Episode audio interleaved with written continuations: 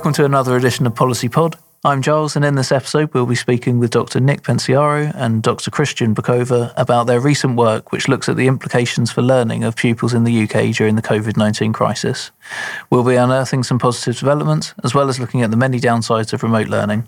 So let's get on with it. So it's great to see you both, and I think that we should start with a traditional question of uh, what did you do for your A levels? Nick, would you like to go first? Yeah, so um, I grew up in uh, in southern Italy, in two towns, uh, Minturno and Formia. They are between Naples and Rome.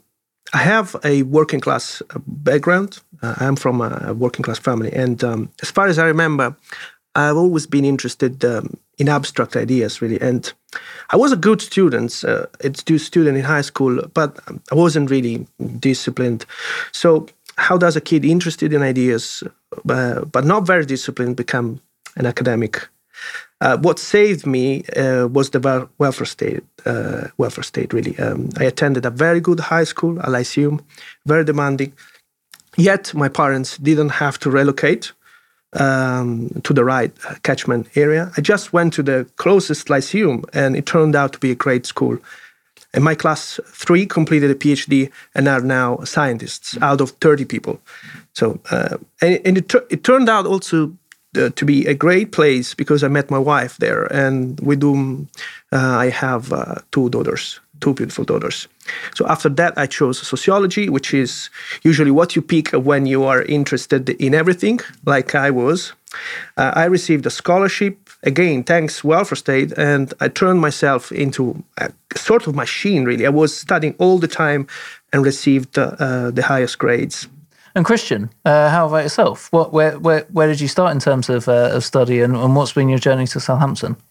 Yeah, so I uh, grew up uh, in the Netherlands, a town just north of uh, Amsterdam, um, and I first uh, did, let's say, normal mathematics and science degrees, and then decided I wanted to be a teacher. So from 1998, I was a secondary school teacher in mathematics and computer science for about 14 years.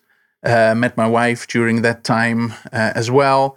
And I was always very interested as a practitioner to try and optimize or to improve my teaching of mathematics and, uh, and science. So, always been interested in that, but there it's a busy job. So, you don't really have the time to look in more detail at what works um, so I got the opportunity then, uh, I think it was 2007, to uh, actually do uh, some part time PhD research and actually dive deeper. So have some time to actually unearth what works or uh, just explore what works in teaching uh, secondary mathematics. Uh, and I managed to finish my PhD. And then I was basically set for a dilemma. Either I would continue doing some more research or I would go back and go to full time teaching. And although 14 years of teaching, I enjoyed it a lot. I felt that at that point, uh, going in the research trajectory, you know, I did a PhD, I enjoyed it, etc.,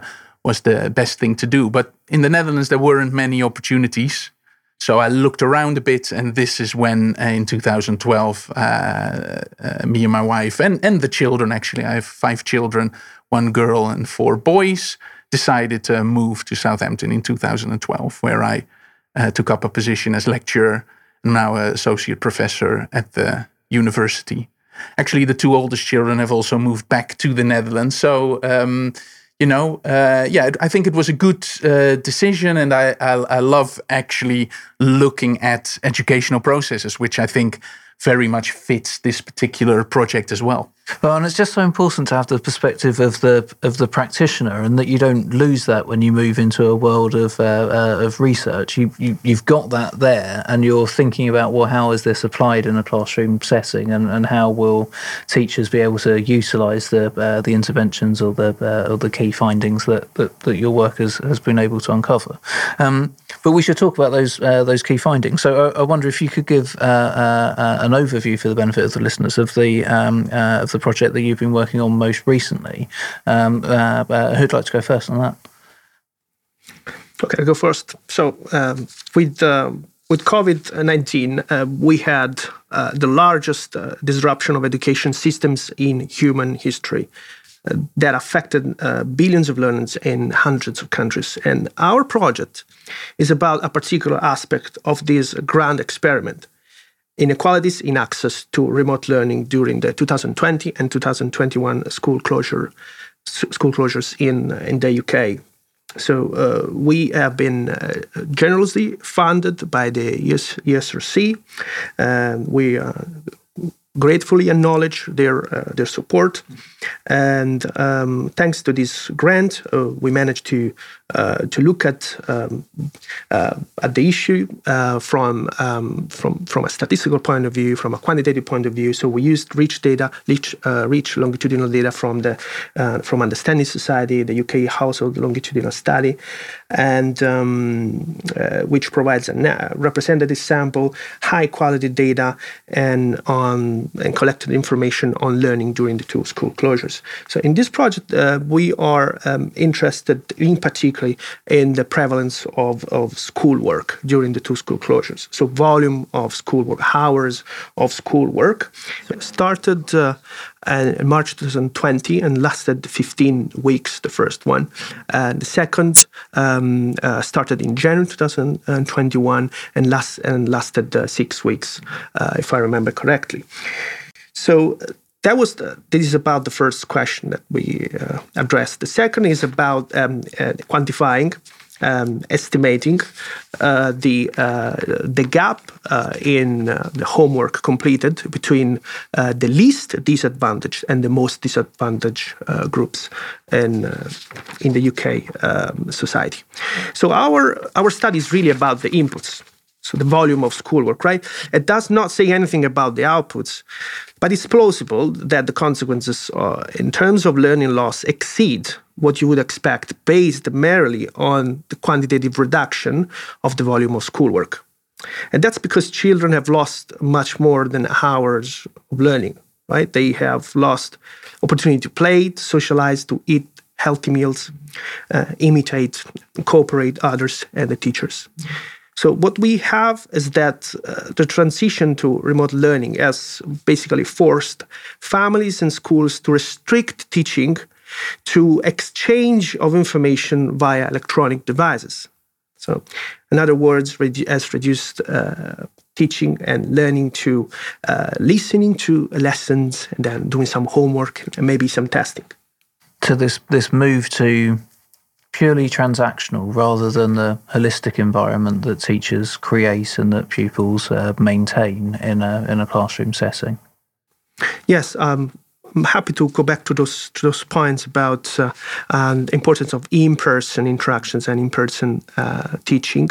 Um, but let me let me f- first summarize the um, a couple of points about um, about our, our, findings. So the main findings uh, is that students spend fewer hours doing schoolwork that they would normally do, which is five.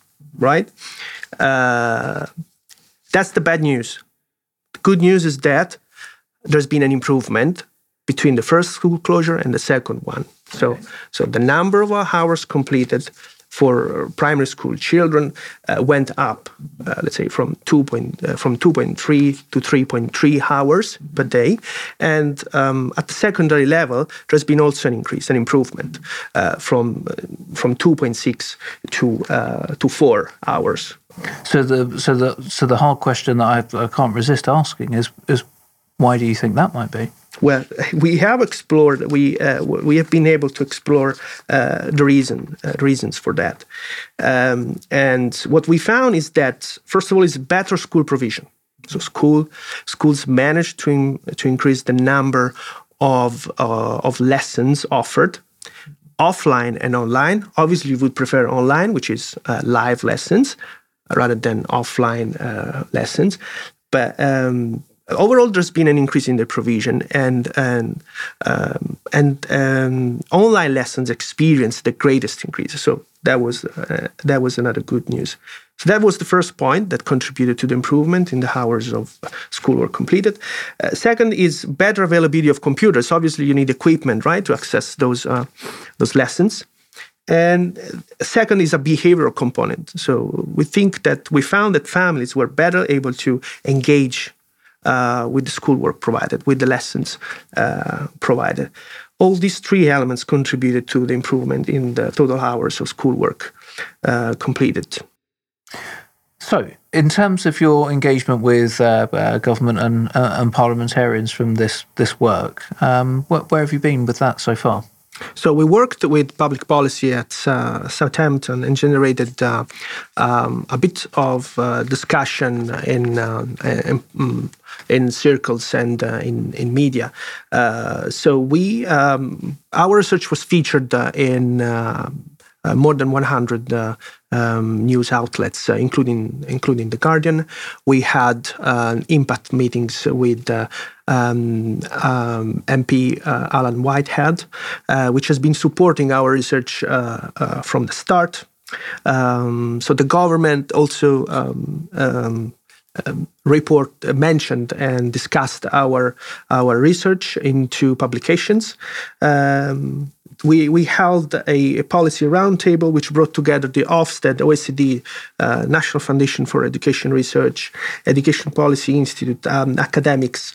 Um, and then we contributed to Understanding Society Insights 2022, which was the main publication through which Understanding Society, uh, the UK Household Longitudinal Study, presented the impact of COVID 19 on the UK um, society. Uh, so um, that that is a brief summary or of uh, what we are at in terms of engagement uh, with policy. So we we've seen schools adapt, and uh, between uh, between the first lockdown period and the, well, the school closure period and the second school closure period, we've seen families adapt uh, in the way that they're managing this challenge.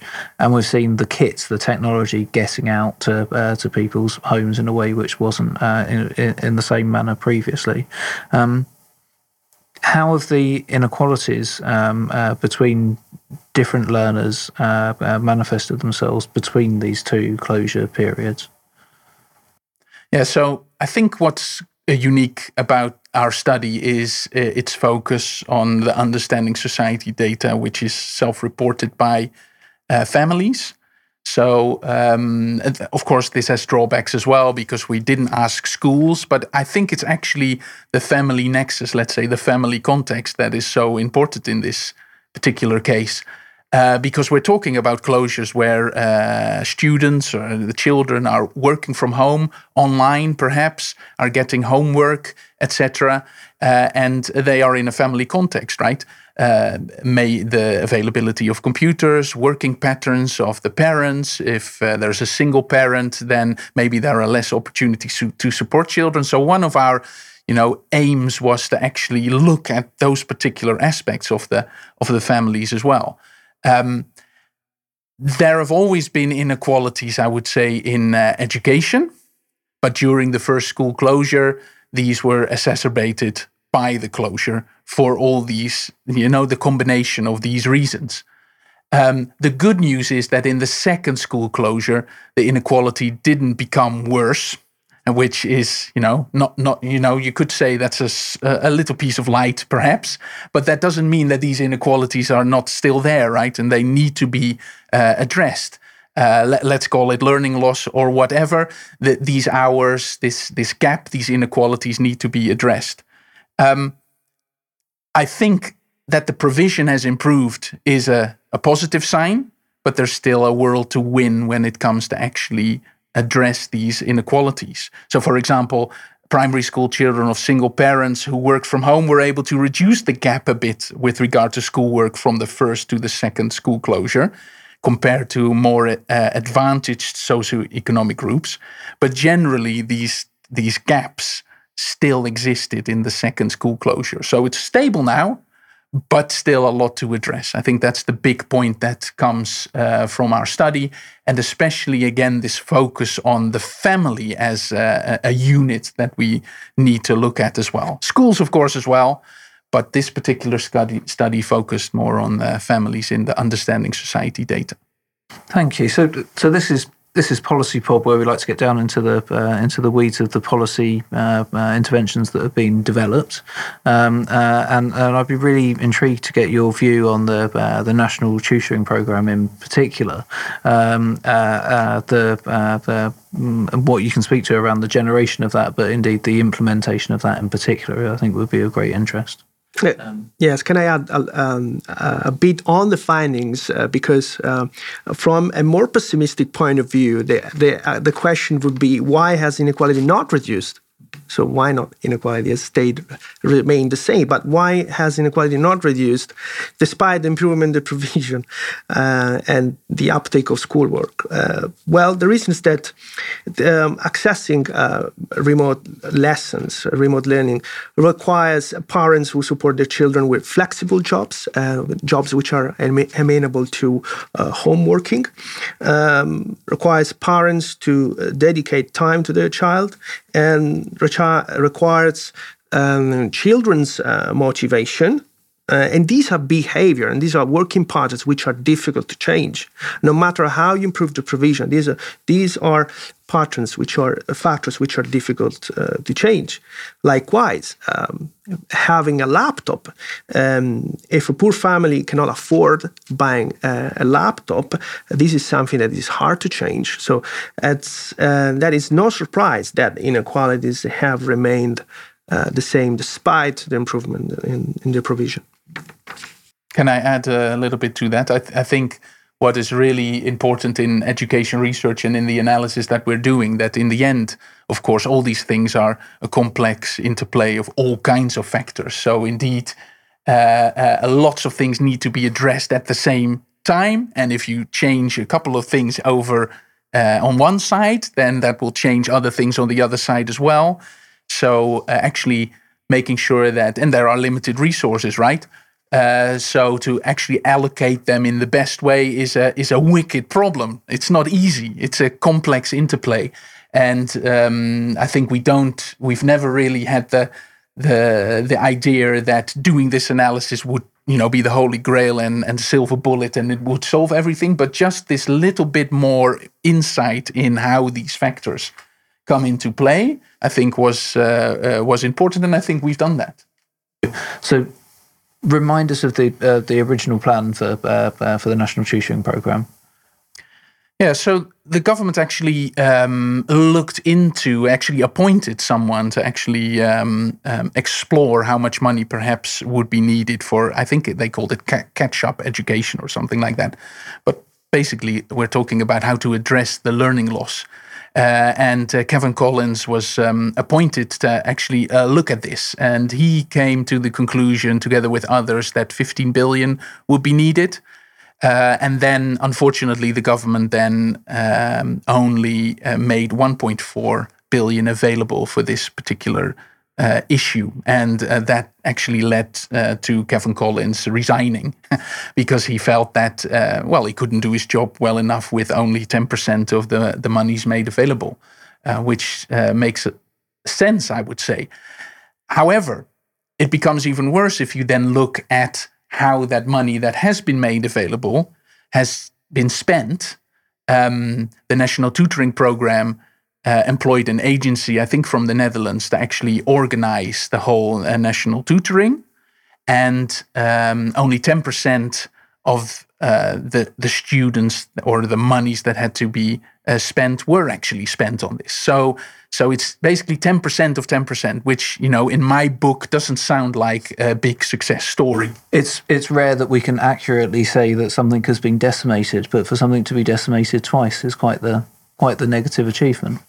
I, th- I, think that because it's so highly contextual, right? A school is in a certain area, a certain context, is in a certain local authority, uh, might be part of a multi academy trust. They're, they're all placed in a certain uh, context.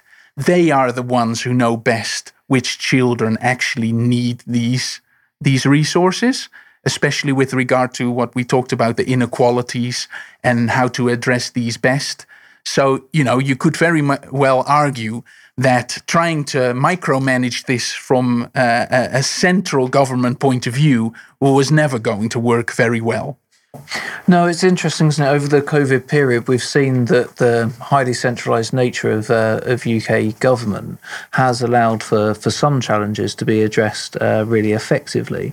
Uh, but this focus, uh, uh, and, uh, and, of course, a, a, vaccination programme is, is the example that's at the in, in mind. But the the uh, uh, the desire to uh, to run a centralized program when local knowledge is so critically important uh, uh, it has clearly shown itself in this in this particular program.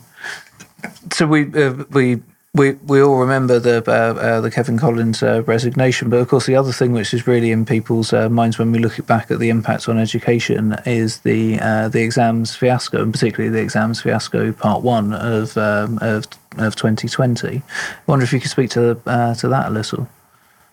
Yeah, so one one of the the, the big worries, I guess, uh, when we're talking about learning loss is that at the end of the road, let's say at GCSE level exams uh, or A level exams, that of course students are not prepared well enough. Also in primary school, actually, for the SATs, are not prepared well enough to actually do well on those exams. And because, of course, they are then used to go to subsequent education, I think lots of families uh, worry about that and, and students as well. How do they prepare? How do they need to prepare?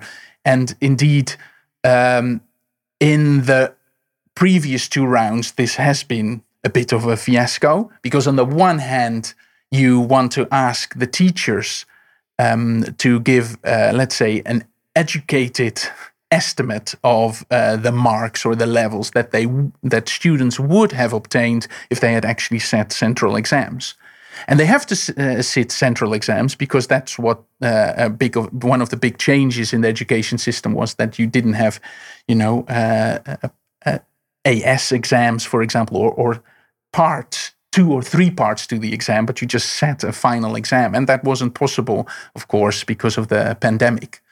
Um, they tried to solve this with uh, so called center assessed grades, where teachers uh, estimated what marks they would be getting, and there was quite a, a lot of grade inflation.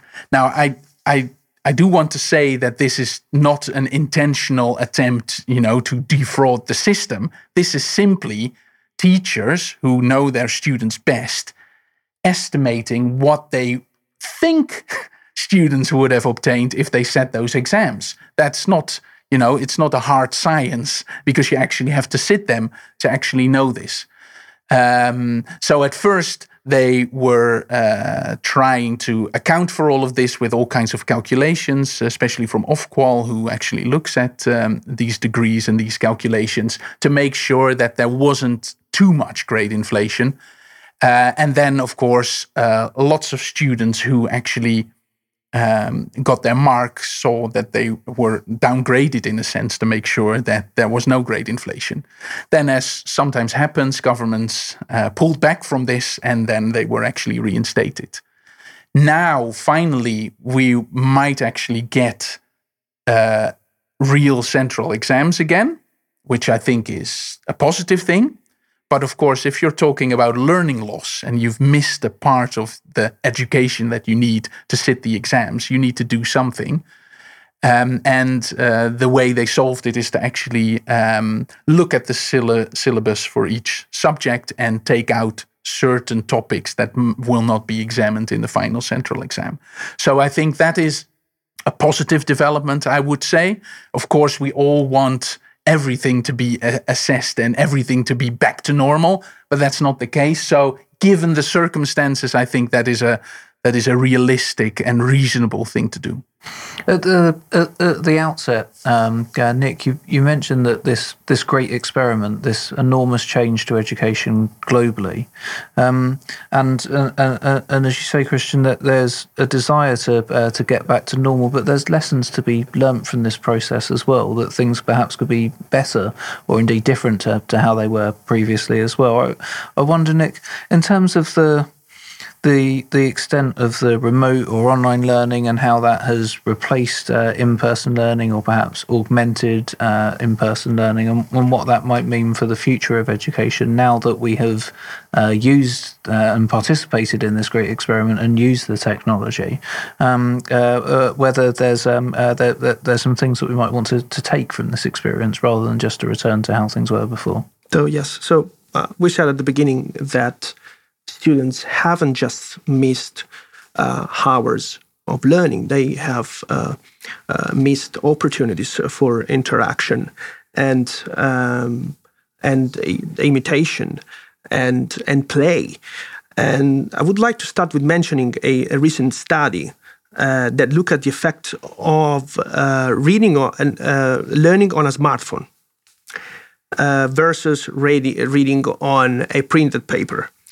Um, so uh, the study found that um, comprehension was lower when uh, when reading on, on a smartphone. Uh, that's a pretty worrisome uh, finding. Uh, they tried to understand why um, is that was the case, and they studied the breathing patterns. Okay, so and uh, they found that the normal breathing patterns did not change between reading on a smartphone and reading on paper. However, one feature of breathing did differ. And that was the big sighs uh, that we take every five minutes. So every five minutes, um, consciously or not, uh, we take these big inhales and big uh, exhales. Um, and that brings a lot of oxygen to the brain. So that particular pattern was reducing uh, when reading on, on a smartphone.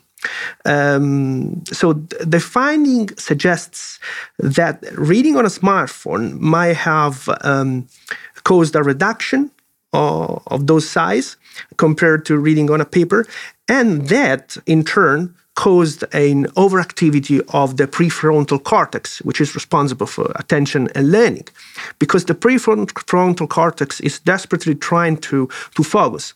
So, and that in, that causes a lower level of, of, of comprehension. Uh, so the mechanism is that uh, contracting your visual window by using a narrow screen, then you're also suppressing your breathing. So that was, I think that that is a really interesting finding from a recent from recent research. So then something about imitation that is another crucial part, crucial component of our learning. Uh, a remarkable proportion of our abilities are learned through uh, through imitation. Uh, we take social cues about success, about prestige, and we try to imitate those who think are worth of our trust and our respect. Giles, you might remember, uh, one of your teachers in high school uh, was very who may, may have been very charismatic, very passionate about the subject, and you fell in love with the subject, and you start to imitate the, the teacher uh, because he, he or she was the embodiment of success in that particular uh, context. Okay, that that is all gone during uh, during the pandemic. Now, this is such an important mechanism uh, in our species that we overdo it.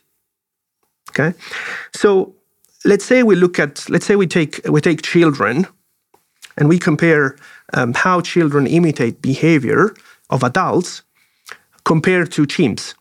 Uh, what children do, they will tend to imitate every action of the adult who is trying to solve a puzzle, um, a problem, uh, who is doing anything challenging. And uh, they, will, they will imitate the meaningful actions, the effective actions, as well as the unconsequential, ineffective actions. Um, chimps are different. Chimps, uh, when, when, when the behaviors are obviously inefficient, they are not imitating those okay? And so in this respect they are they are even smarter. So we we are hardwired to imitate to the point that we overdo it. That's how important imitation that's how important our um, imitation is. So thank you. I think if we perhaps could turn to having a conversation around some of the disadvantages that have been associated with this remote learning period um, and in particular nick um, the, what where would you look to be able to identify some of those challenges? So, yes, what is distinctive about the disadvantage in access to remote learning in these circumstances? Uh, so, uh, first of all, I would say uh, there are multiple factors that define disadvantage. Not having a computer is the, is one of them, uh, because for obvious reasons. Uh, so, uh, then um, having availability of a parent at home Okay, so having a partner who is able, um, who is available, who is around because uh, he has um, a flexible job and his job uh, is amenable to um, uh, smart working. Uh, that is also um, that is also um, um, a factor which account for advantage and disadvantage. Uh, and obviously, uh, professional and managerial parents are more likely to have these types of flexible, smart working jobs. Uh, then I would say the third element is um, is ability. So uh, parents with higher levels of of, um, of education and, uh, and, and from managerial and professional occupations, they are typically they are, they are better able to support and guide their children um, towards completing uh, homework. So it's really three factors: having the equipment to access the inputs, then having parents available, and then having parents who are able to support your uh, your learning um, at at home. Yeah, I think um, one of the things that is clear, again, that in our study we very much focus on the, the family element here. So if we're talking about the, the challenges of remote and online learning, then uh, you've got the family context there. Of course, you're already missing uh, the relationships that you normally would have in a school. You also are missing some of the cues that are in school. But then you also have the the family context, the, the context of the home, where uh, parents might be able to support uh, children uh, less or more depending on that context. There are loads of distractions. If I think of my own family, uh, uh, you know, the, the PlayStation is, is always available. So you need to make sure as a parent that they're, of course, doing their schoolwork and not doing anything else. But how do you monitor this, etc.?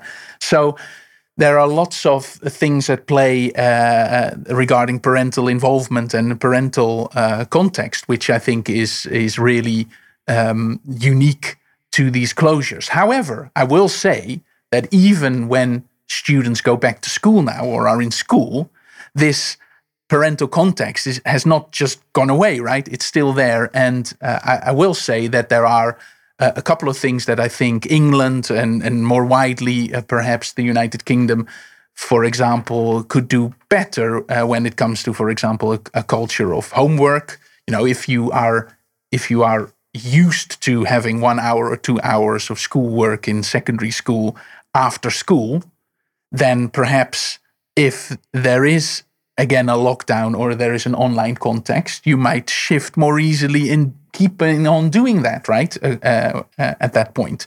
But in my opinion, and this is a bit more anecdotal, but uh, coming from the Netherlands, England does not have a very strong homework culture in that sense. So they're not very used to actually doing. So hopefully now, actually, because the infrastructure is now better and more in place, maybe they will do that. And actually, when when we had this storm coming just uh, a month ago, a couple of weeks ago, I was quite pleased to see that the school immediately said, well, you, you can't come to school, but we've put all the homework immediately on the platform. And I think that's something they learned from, from, from the lockdowns. And something similar, I think, perhaps uh, uh, might be when it comes to instructional materials, right? I'm I'm not interested in a crumpled up worksheet that no one can access anymore because my 14 year old is not so so careful with his crumpled up worksheet. But maybe things like you know online platforms, textbooks uh, could actually um, support families much more at home if something like this might happen again, or if it doesn't happen, which we all hope, um, just to support them in general with the normal uh, daily routine of going to school and having a bit of homework. It felt almost like we found a, a, a glimmer of light of positivity, which has been uh, uh, that could be adapted into practice from from this experience. There, I think there absolutely are a couple of things that schools uh, have learned in the, in this experience. Uh, it still is an, an awful ordeal, of course, uh, over the past years. But at least, you know, adapting uh, to you know more effective ways of using online learning rather than sending an, a URL and say, "Well, go and look for yourself." That's not teaching, right? I think there are now uh, uh, at least there's a little bit of infrastructure that supports more effective online practices. Nick, would you like to come in there? Good. okay then. Well, I mean, thank you for being honest. Um, good. Okay. Um, so on that uh, uh, on that high note, Christian, Nick, thank you very much for your time. Uh, a really good conversation this afternoon.